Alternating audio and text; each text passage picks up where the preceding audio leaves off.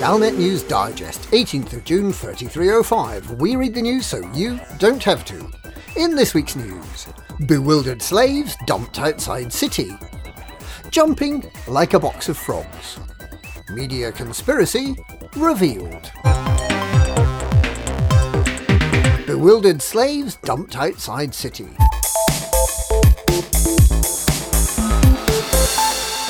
Anti-slavery organisation Autonomy has caused controversy by releasing 4,000 imperial slaves near Port Isabel in Eotienses, without making any provision for their well-being. Autonomy, which is not affiliated to Princess Aisling Duval's Unchain campaign group, has forcibly liberated slaves on a number of occasions before, but never in such numbers. It apparently pretended to be a construction company when it bought the slaves from slave traders last week. It then transported them to a location near the city and released them. Eyewitnesses report seeing the freed slaves wandering aimlessly with no idea what to do now that they'd been cast out. Imperial slavery is a misnomer for what are actually indentured labourers paying off their debts. A freed imperial slave is a citizen without a role in society, without money, and without a future. The slave traders who benefited from Autonomy's large purchase didn't seem overly displeased with the transaction.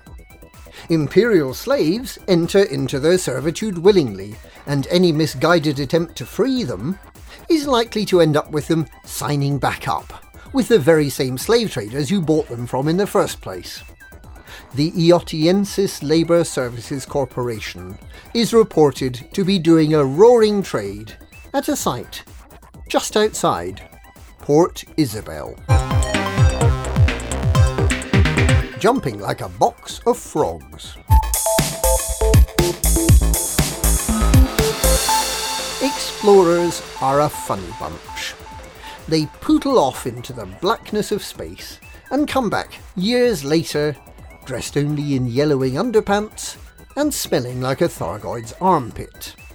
Many of them set great store by their unfeasibly long jump ranges. It's almost as though they don't actually enjoy the journey.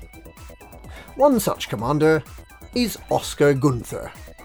He has a specialised anaconda using legacy engineering no longer available from any engineer, which gives him a jump range 0.15 light years greater than is available to newly engineered ships. When using neutron boost, this multiplies up to nearly a 0.6 light year advantage. A couple of months ago, Etienne Dorn, the body snatcher of Colonia, finally proved that he was more useful than Lori Jameson, the snooty descendant of genocidal mass murderer John Jameson, by making available Grade 5 lightweight life support.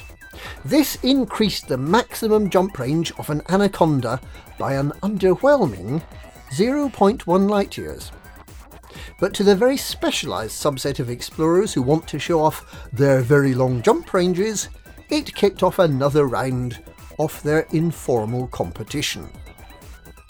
Following the Body Snatchers Grade 5 unlock, the absolute maximum jump range possible using modern technology is believed to be 336.43 light years.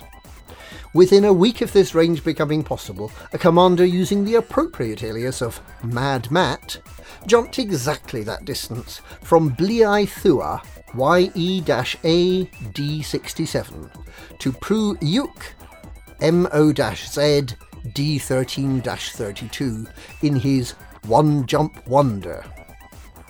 Only one commander could beat this record, and that's Commander Gunther, with his legacy modification Anaconda.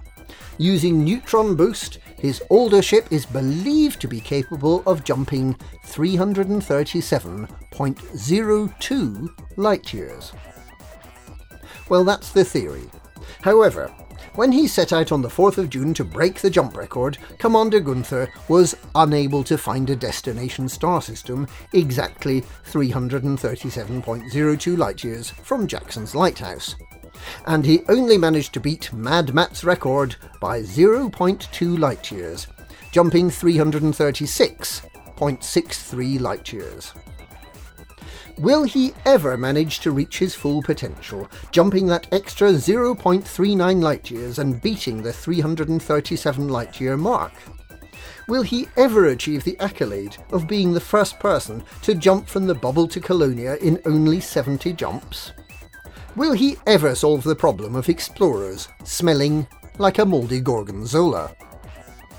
It seems unlikely. Media conspiracy revealed.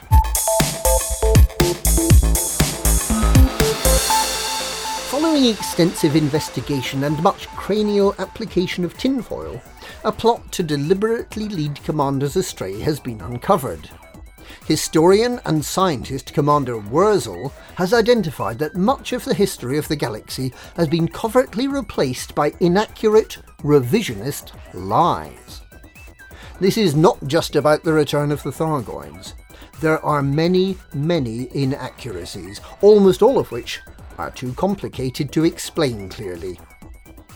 But most significantly, the massacre of innocent children by the Lave Radio Network, spearheaded by bloodthirsty berserker Chris Fozzer Forrester, has been skillfully rewritten to make it seem like an honestly fought struggle for independence from the Alliance. And not the work of a team of latter day King Herods, after all it is immediately clear to any unbiased observer that far too many of these lies have been introduced into the history books for them to have been written by hand. It is patently obvious that they are the result of a media conspiracy and have been written by bots. And that's this week's Galnet News. Galnet News. We believe the conspiracies, so you don't have to.